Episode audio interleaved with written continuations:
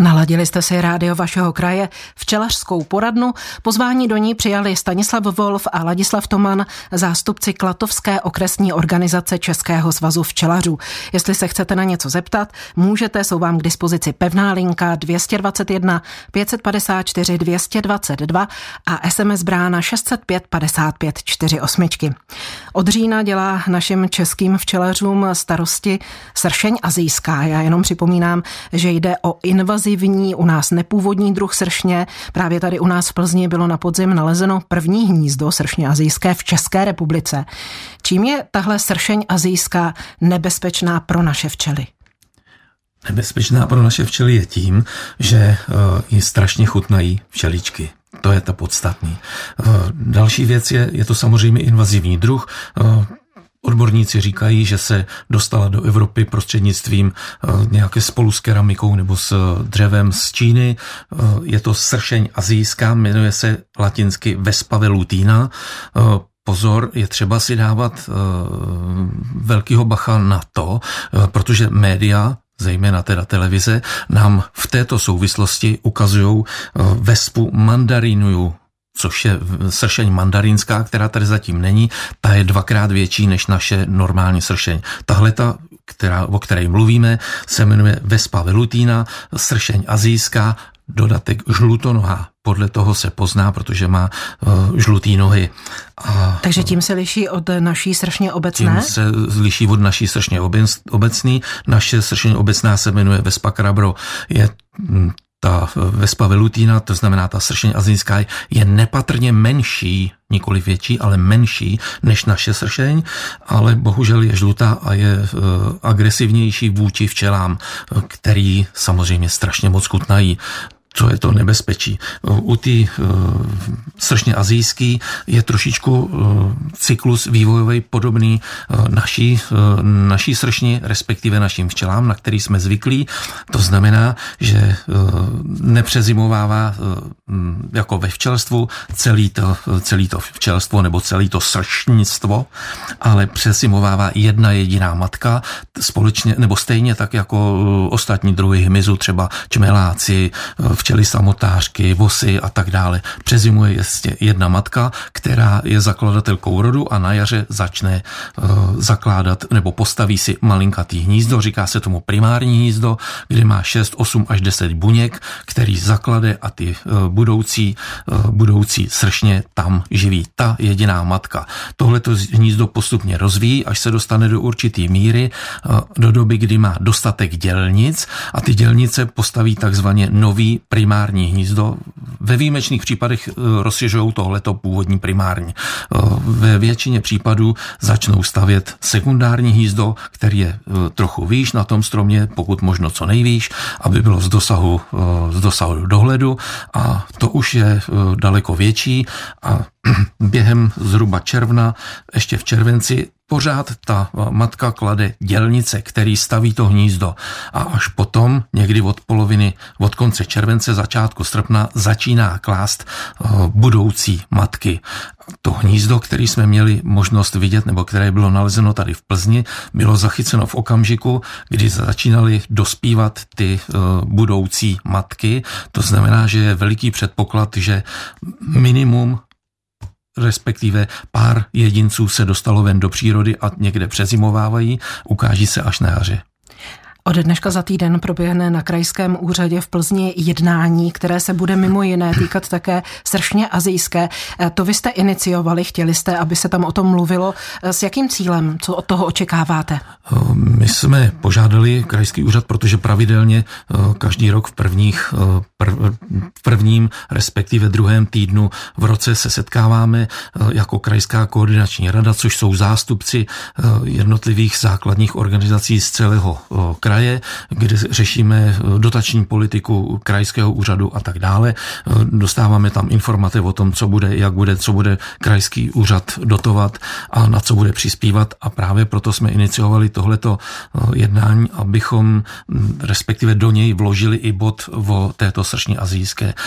Měli jsme nebo máme skontaktovanou paní Helenu Prokovou, což je slovenská, slovenská paní, která přednáší přenáší tuhle tu problematiku, je to evropská koordinátorka, takže přednáší to v Polsku, na Slovensku, v Rakousku, v Německu, tuhle tu problematiku, takže pokud se nám to povede, rádi bychom, aby se k nám eh, online připojila do toho jednání, abychom ji sem netahali, protože oficiálně přednáší v Lodži, eh, tak eh, si, aby nám tuhle tu problematiku osvětlila přímo zástupcům krajského úřadu. Takže mít informace Mít informace, to je, to je to podstatné. Hmm. Původně se říkalo, vy jste mluvil o tom, že sršeň azijská je agresivní vůči našim včelám, ale původně se říkalo i to, že je agresivní i vůči člověku. Je to pravda? To, co jsme získali, tyhle ty informace, vůči člověku je agresivní v okamžiku, kdy se dostanete do blízkosti jejího hnízda jo, jako každý jiný tvor si chrání svoje potomstvo, tak v tom okamžiku by byla nebezpečná pro lidi. Ale v okamžiku, kdy si ji nevšimnete a může být třeba eh, to, co nám tam ukazovalo, protože největší zkušenosti s tím mají ve Francii, kde teda se rozšířila nekontrolovatelně a dneska s tím mají obrovský problémy, eh, kdy třeba při eh, chodníku, metr od chodníku byla křovisko, ve kterým bylo dostatečně veliký hnízdo, skoro veliký jako to v Plzni a přesto ty lidi, kteří chodili po po tom chodníku si vůbec nevšimli, že ty sršně tam jsou. Až v okamžiku, kdy teda eh, zahradníci začali likvidovat to, to roští, tak se zjistilo, že tam jsou sršně a, a bylo zlé, v tom případě je napadly ty zahradníky, že? Hmm. protože si brání svoje hnízdo, jinak není agresivní. Na rozdíl od ty sršně mandarinský, která je daleko větší a která dokáže člověka pronásledovat i dva kilometry, pokud se naštve. Takže ty původní informace vznikly z téhle záměny. Ty vznikly z téhle ty záměny. Český rozhlas Plzeň, co vás zajímá? Posloucháte včelařskou poradnu se Stanislavem Wolfem a Ladislavem Tomanem z Klatovské okresní organizace Českého svazu včelařů. Vaše dotazy přijímáme na přímé lince 221 554 222 a jako SMSky na čísle 605 55 48. Přišel nám dotaz, přežije sršeň azijská více než 10 stupňový mráz? Sršeň azijská samozřejmě přežije 10 stupňů, ale ve formě samiček, které se na zimu vlastně dostávají někde do rošti nebo do nějakého humusu a tam vlastně přežijí, když bude minus 15 stupňů. To je bez problému. Ale nepřežijí ve volným, ve volným prostoru. To jako ne. Ale tím pádem vlastně je to jako naše sršeň obecná, takhle se chovají ty samičky a na jaře potom, jak už tady bylo řečeno, vylítají a zakládají si svoje hnízdo. Takže minus 15 stupňů, 10 stupňů jim nevadí na přežití. Hnízdo sršně azijské se našlo v Plzni Skvrňanech, jak jsme říkali v říjnu. Ochránci přírody tam na jaře plánují rozmístit pasti s nějakým lákadlem pro sršně. To pro případ, že už z hnízda vyletěly královny, jak jste naznačili, že možné to je. Radíte včelařům také si pořídit nějakou takovou past na sršně? Samozřejmě eh, radíme, nebo je, je dobrý si tu past pořídit, ale má to eh, nějaká omezení. Samozřejmě pokud si tu past vyrobí sám včelař, je to vyloženě jeho věc a sám si za to zodpovídá. V okamžiku, kdy, eh, což připravujeme, to budeme jako spolek včelařský ty pasti distribuovat mezi včelaře i nevčelaře, prostě zájemce, kteří si to budou chtít umístit. Musíme mít past, která je samozřejmě schválená a certifikovaná, protože eh, ta past musí splňovat několik podmínek, zejména to, aby se do ní chytila ta sršení azijská, nikoliv eh, další eh, užitečný hmyz, který nepotřebujeme, aby nám skončil v pasti. A jenom takovou perličku jako lákadlo, což nám říkala paní přednášející na těch přednáškách, při různých feromonech a takovýchhle těch věcech, vymoženostech, vymoženostech 21. století se ukázalo, že nejlepším lákadlem pro ty strašně azijské je kombinace uh, syrupu, nejlépe, uh, nejlépe malinového, uh, jedna třetina, jedna třetina vína nebo octa, to je kvůli tomu, aby to odpuzovalo právě naše včely a jedna třetina piva. Takže pokud byste si chtěli udělat past vlastnoruční, tak samozřejmě tahle ta trojkombinace prý je na to ideální. Jsou sršně azijské pěkně mlsné tedy. Kdy budete distribuovat plošně ty pasti uh, certifikované se všemi těmi náležitostmi chtěli, potom? Promiňte, chtěli bychom to stihnout v průběhu měsíce března, zkrátka před začátkem včelařské sezóny. Předpokládá se, že i ze začátkem včelařské sezóny ty uh, přežívající matky budoucí, uh, zhybernovaný někde, jak říkal tady kolega, někde v humusu, někde pod kůrou, v lupení se s prvním jarním sluníčkem probudí a samozřejmě budou hledat pastvu a útočiště, tak právě v té době už bychom chtěli mít tyto pasti rozmístěny. Jo, agentura ochrany přírody tady v plzeňská sekce jsou velmi daleko v tomhletom a e, právě s nimi se snažíme spolupracovat a e, bude na nás, na včelařské veřejnosti, e, protože eh, připravujeme společně s nimi eh, takový projekt, eh, jakoby neoficiální, kde teda bude o vyhledávání těch hnízd. Jo, to znamená, půjdete odpoledne s pejskem na procházku, někde uvidíte podezřelý hnízdo, tak aby agentura ochrany přírody nemusela jezdit po celém kraji, tak prostě vy to nahlásíte a my se budeme snažit vyhledat včelaře v našich těch základních organizacích, kteří budou ochotni se se tam dojít podívat, protože to má pár desítek metrů nebo pár set metrů, zjistí, jestli je to hnízdo eh, normální evropský včely eh, Vespa Krabro, anebo jestli se jedná o tu nebezpečnou uh, Vespu Velituinu a v tom okamžiku uh, tam dorazí agentura ochrany přírody, aby s tím zařídila potřebné věci. V žádném případě nebudeme doporučovat obyčejným včelařům, i když jsou dobře oblečení v včelařských oblecích a skafandrech, to, tato hnízda likvidovat, protože to, to oblečení je nedostatečné, na to musí být speciální, speciální oblečení.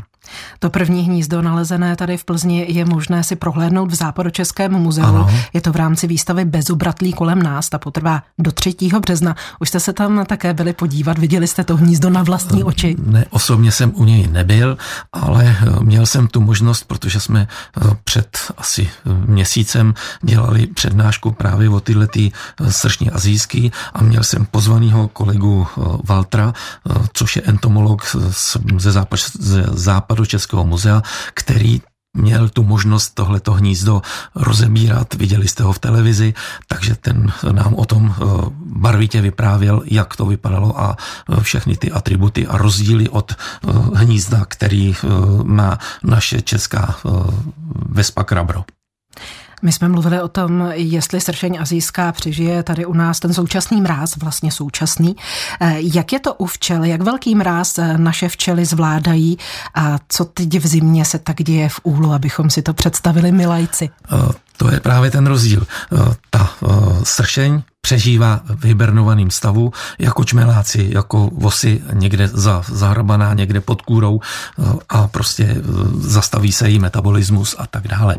to eh, česká včela to žije ve společenství, to společenství vytvoří uprostřed těch plástů kulatý chomáč a uprostřed toho chomáče mají matku. Ty včely zevnitř toho chomáče lezou na okraj, ty z okraje, které jsou prochladlí, lezou dovnitř a uvnitř tom totálním jádru udržují tu matku, kde ji udržují těch asi 32 stupňů Celzia, aby přežila do jara. Protože to jsou takzvaní dlouhověký včely a jejich úkolem není e, sbírat pil a nosit med, ale jejich úkolem, jediným úkolem je e, přechovat matku do jara. A jak velký mráz ty včely zvládnou, to včelstvo přežije? Chovají se včely i v, i v Norsku, ve Finsku, kde ty mrazy dostahují hodně velkých, hodně hlubokých hodnot, dalo by se říci, i ke 40 stupňů a ty včely to bez problémů přežijí. Takže včelstvo nehybernuje v tom ne, smyslu ne, jako ty ne. Hmm. sršní královny, ale vlastně přežívají během zimy, spotřebovávají asi i zásoby, které tím, mají. Tím, že spotřebovávají zásoby, tím topí samozřejmě, to je hmm. jejich palivo. Mohlo by se stát, že ty zásoby spotřebují příliš rychle nebo že se k ním nějakým způsobem nedostanou, že bychom mohli o ta včelstva přijít? I to se může stát, eh, ty, ta včelstvo, protože jak sedí v tom chomáči, se samozřejmě po těch rámcích po milimetrech posunují eh, pořád za těmi zásobami, ale může se stát, kdy třeba nedopatřením včelaři, že mezi rámky je větší mezera, než je standardní a ty včely podstatě na ty zásoby nedosáhnou. Takže na jaře rozebereme úl, zjistíme, že včelstvo je tam, je uhynulý a uhynulo 2 nebo 3 cm od zásob, protože už na ně nedokázali přejít. A dá se s tím něco dělat ještě aktuálně teď v zimě? Protože někteří včelaři radí během oblevy, když je v zimě třeba 10 stupňů a více, bývá to teď, jsou teplé zimy, provést kontrolu včelstva a případně včelám přisunout to krmení, přiblížit jim rámky se zásobami. Já to řeknu asi takhle, protože eh, jsou včelaři, kteří vlastně málo nakrmí ty včelstva. To včelstvo je potřeba nakrmit dostatečně a pak mám celou zimu eh, klid, protože to včelstvo mě přežije bez problému až do května. Ale jestliže někdo bohužel šetří ze včelařů a dáte mu málo, pak má strach a, a jde kontrolovat v zimě včelstvo, jestli má do zásob, to je podle mě špatný. Samozřejmě dá se to udělat tak, že pokud mám náhradní rámky e, se zásobama, tak to včelstvu to tam dám, ale je to špatně to dělat. To včelstvo má být řádně nakrmeno a nevyrušovat ho v zimě. Mm-hmm. Takže to přisunutí těch rámků, které jsou vzdálené, jak tady ne, říkal ne, váš ne, kolega. Ne, ne, ne, ne, ne, ne, ne, tohle nedělat. Jako jo. Říkám, vlastně, když to takhle vememe, ty zásoby jsou důležité pro to včelstvo v zimě z důvodu toho, že vlastně včelstvo eh, vyrábí teplo takzvaně činnosti svalovou. To znamená třepetáním že jo, a tak dále, tak si vyrábí to teplo. A když nemá zásoby dostatečný, no tak bohužel to včelstvo i uhyne. Ale je to chyba včelaře. Pokračuje včelařská poradna rádia vašeho kraje. Máme tady odborníky z Českého svazu včelařů Stanislava Wolfa a Ladislava Tomana. Jak teď v zimě pokračuje boj včelařů s varoházou? Pokud vím, včelaři musí povinně odevzdat sušenou měl k poslání do laboratoře. To se odevzdává Českému svazu včelařů, pokud jsou organizovaní tedy včelaři. Samozřejmě boj s varovázou je nepřetržitý, to je věc, která pokračuje neustále. Na podzim eh, jsme prováděli podzimní ošetření. Eh, existuje něco, jako je eh, státní veterinární zpráva, vydává metodiky, metodiku kontroly zdraví zvířat a nařízené vakcinace, tak se přesně ten předpis jmenuje, kde je jasně napsáno, co a jak se udělá. To znamená, že v tom říjnu a listopadu se provede podzimní ošetření, provede se schválenými prostředky a po tom posledním ošetření se e, počká 14 dnů a e, potom se do včelstva vlaží, vrozí nebo vloží podložky, které tam musí zůstat minimálně 30 dnů, aby byl e, optimální ten spad. Ty se potom vyndají, sesype se z toho ta takzvaná měl, což jsou zbytky víček a i třeba kousky včel, eh, vyhodí, přecedí se to přes starou kuklu nebo přes něco takového, přes hrubší síto, aby v tom nebyly ty, eh, ty eh, včelky, což je přirozený úhyn, což se stává. A získali jsme takovou tu voskovou měl, která se nechá trošku usušit, nikoliv na topení, je nejlépe to vhodný dát někam pod topení na kus novin, dva, tři dny a ono to pěkně oschne. A pak se to dá do tubusu anebo do kelímku a odešle do laboratoře. Členové Českého svazu včelařů, což je největší spolek, to dělají prostřednictvím základních organizací a spolku. Ostatní eh, neorganizovaní členové eh, mají povinnost toto odeslat do laboratoře. Laboratoř to vyšetří, je to státní zakázka, takže eh, chovatele včel, to znamená včelaři nic neplatí, je to hrazeno státem a potom následně zhruba do jednoho měsíce dostanou zprávu o tom vyšetření. Samozřejmě pokud se neorganizovaný člen rozhodne to předat prostřednictvím základní organizace není s tím žádný problém. I tak to funguje. Uh-huh. Ten tubus, o kterém jste mluvil, říkal jste tubus nebo kelímky. Ten tubus je papírový. Jak s těmi kelímky? Tam ty plastové kelímky asi nejsou úplně ideální. Plastové kelímky jsou ideální. Jo, lze to použít. Používají se kelímky od jogurtu nejlépe. Nesplesniví to. Nesplesniví to, protože uh, samozřejmě ten kelímek není hermeticky uzavřený. Do toho dáme, do toho kelímku dáme tu měl, na bok přilepíme cedulku s jménem, s číslem stanoviště, s číslem chovatele a tyhle ty iniciály, tak jak jsou chovatelé zvyklí. A na místo víčka se tam dá kousek kuchyňský utěrky, tý papírový a přichytí se to gumičkou, aby to bylo prodyšní. Samozřejmě se to odešle anebo předá. Pokud to posílám sám jako jednotlivec, je lépe v tubusu, protože tubus je e, papírová dutinka, trubička asi tak velikosti e, dutinky od toaletního papíru, která má na obou stranách dvě plastové zátky. Do toho to umístíme, napíšeme na to samozřejmě ty, ty iniciály, vrazím to do obálky a pošlu to v obálce protože pošta s tím zachází, e, zachází hruběji, tak by to kelímek nepřežil a nesmí se to dávat samozřejmě do obálky, aby se to nespláclo na volno. Musí to hmm. být právě v tom tubusu. Když potom laboratoř zjistí ve vzorku, tuším, že více jak dva roztoče, tři. platí to? Tři. tři. Na včelstvo provádí se jarní nátěr včelího plodu. Ten se provádí eh, v nějakém daném termínu? Opět e, e, metodika kontroly zdraví zvířat a nařízené vakcinace, tam to je jasně stanovený. Dneska už se nemusí provádět jenom nátěr plodu, protože to je přípravek od jednoho dodavatele. Dneska už je těch dodavatelů víc, proto v té metodice je napsáno, že se použije schválený léčivý přípravek. Kromě povinností kolem barázy, co dalšího je třeba během zimy udělat v rámci přípravy na jaro? No naprosto všechno. Eh, je třeba připravit rámky, připravit eh, nástavky, které budeme používat, medníkové nástavky a tyhle ty věci. Prostě eh, to je ten čas, kdy si včelař má možnost tohleto připravit. Samozřejmě se musí věnovat studiu, nebo respektive samostudiu. To je věc, která je u nás strašně moc podceňovaná, protože máme mezi námi mnoho včelařů, kteří o sobě říkají, že teda včelaři léta, ale není tomu tak. Prostě eh, mají problémy s vůbec informacemi a jak pracovat eh, s, ze včelami v dnešní době. Můžeš k tomu taky? to jenom trošičku doplnil v jedné věci a hlavně bych upozornil včelaře, protože od loňského roku eh, platí to, že podle téhle metodiky včelař je povinen dělat takzvaný letní monitoring kontroly roztoče varova. Takže je to povinnost toho včelaře a musí o tom vést záznamy.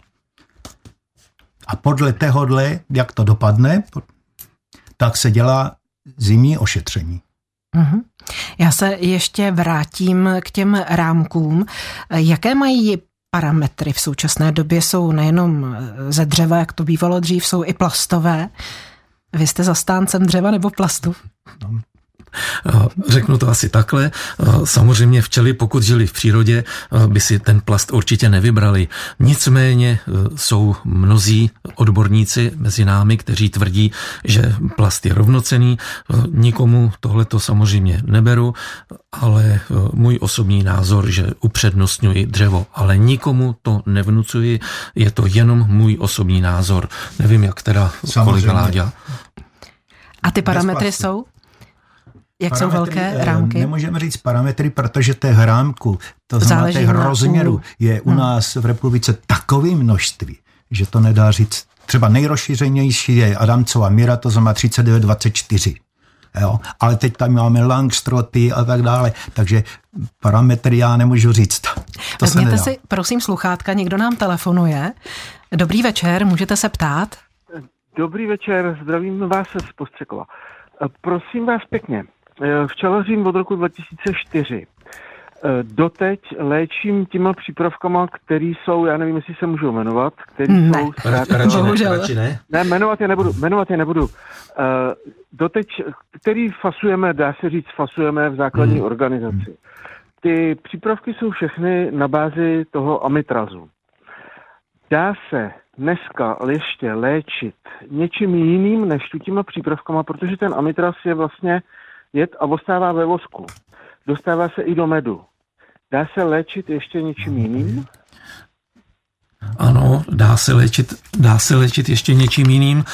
V současné době je schválený, schválený přípravek obsahující i kyselinu mravenčí, i kyselinu štavilovou, což je tak, jakási náhrada právě těchto těch přípravků, které obsahují to, co jste jmenoval.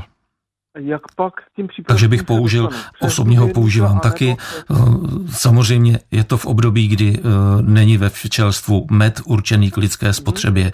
To znamená právě na to podzimní ošetření nebo na jedno z podzimních ošetření a na jaře na místo nátěru plodu lze použít tento, eh, tento přípravek. Je sice trošičku dražší, ale nicméně... Jo, takže je to jiná, jiná, eh, jiný druh látky, to znamená, jak nám odborníci doporučí, že by bylo dobře eh, využívat rotace těch přípravků. Eh, samozřejmě rotace není to, že použiju jeden přípravek na jaře, jeden v létě a ten samý na podzim. Jo? Prostě rotace by měla být zhruba po roce. Posluchač se ještě ptá, kde sežene tyto přípravky, jestli přes český Na, na těch samých místech svaz. lze samozřejmě i prostřednictvím Českého svazu včelařů.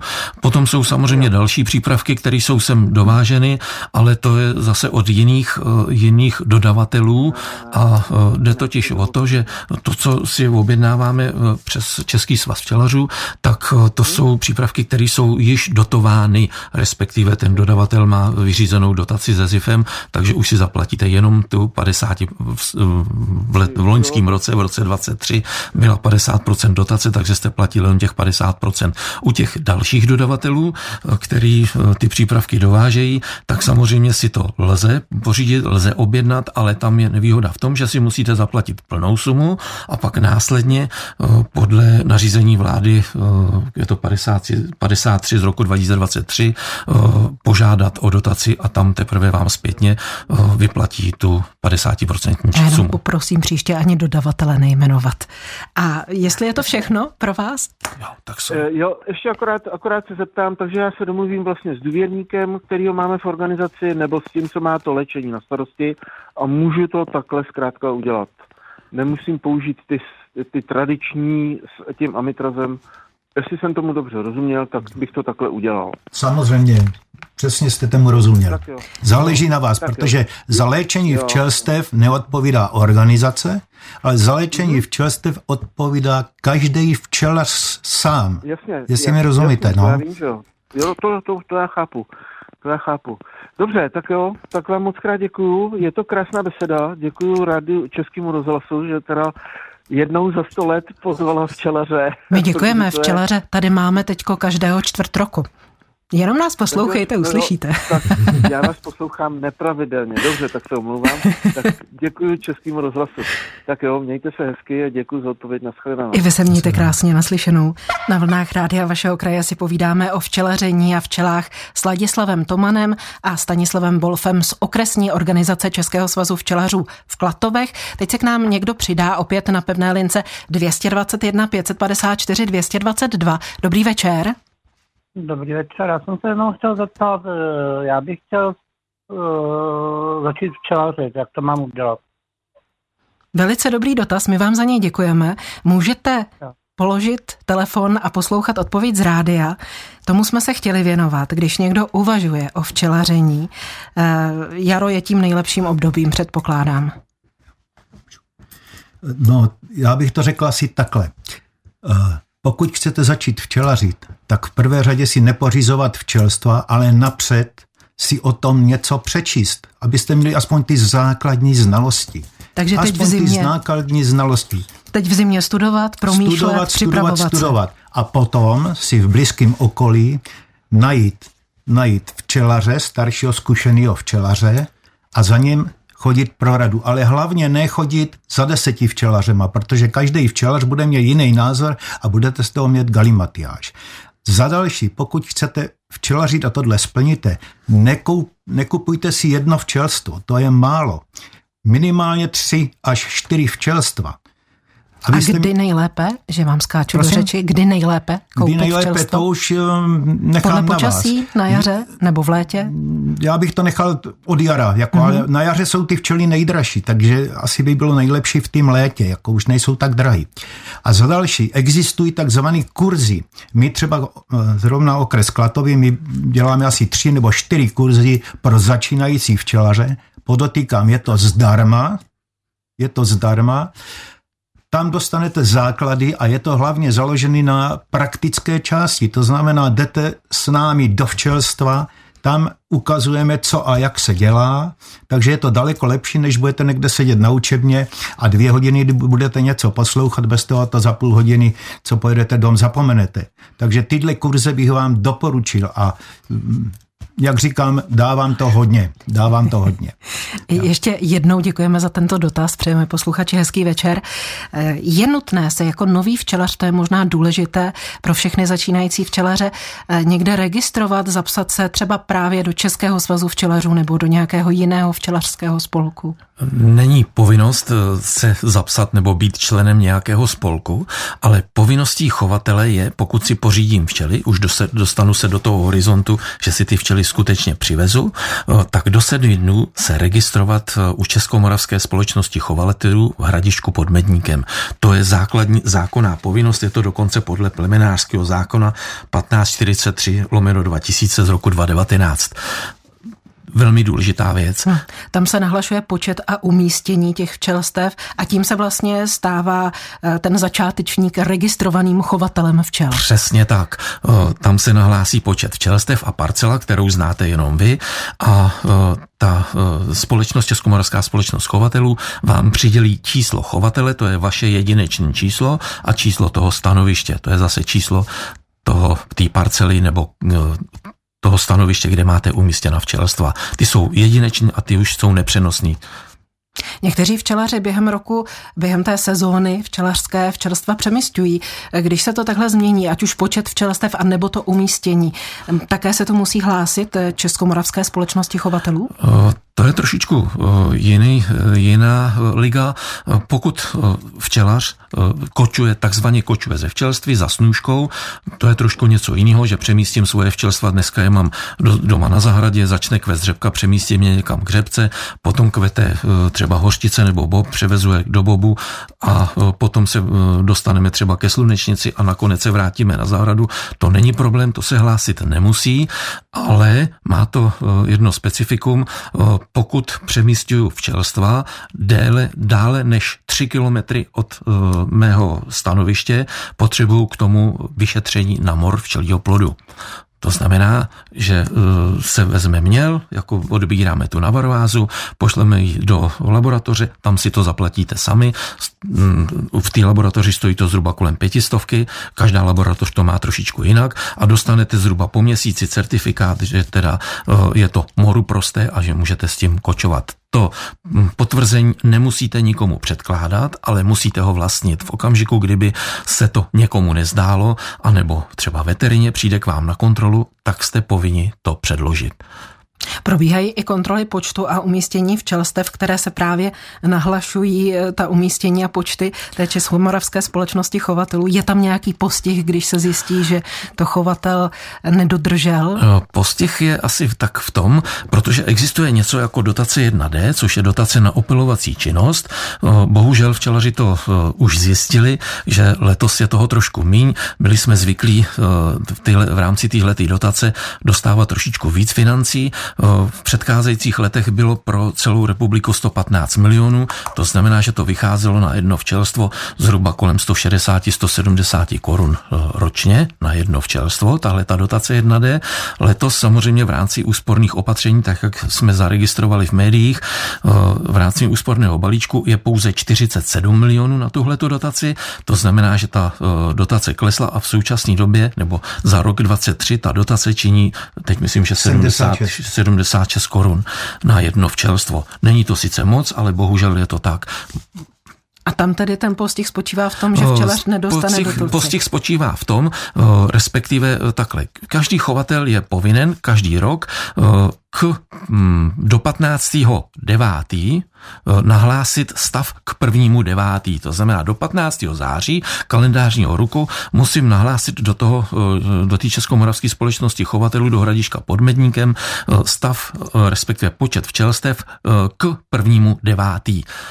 Jo, pokud tak neučiním, neaktualizuju to a pak si následně požádám o tuhle tu dotaci 1D, tak samozřejmě ZIF, eh, jak je navázaný na eh, hradiško, zjistí, že nemám eh, aktualizaci, tudíž ne, mě nebude přiznána tahle ta dotace.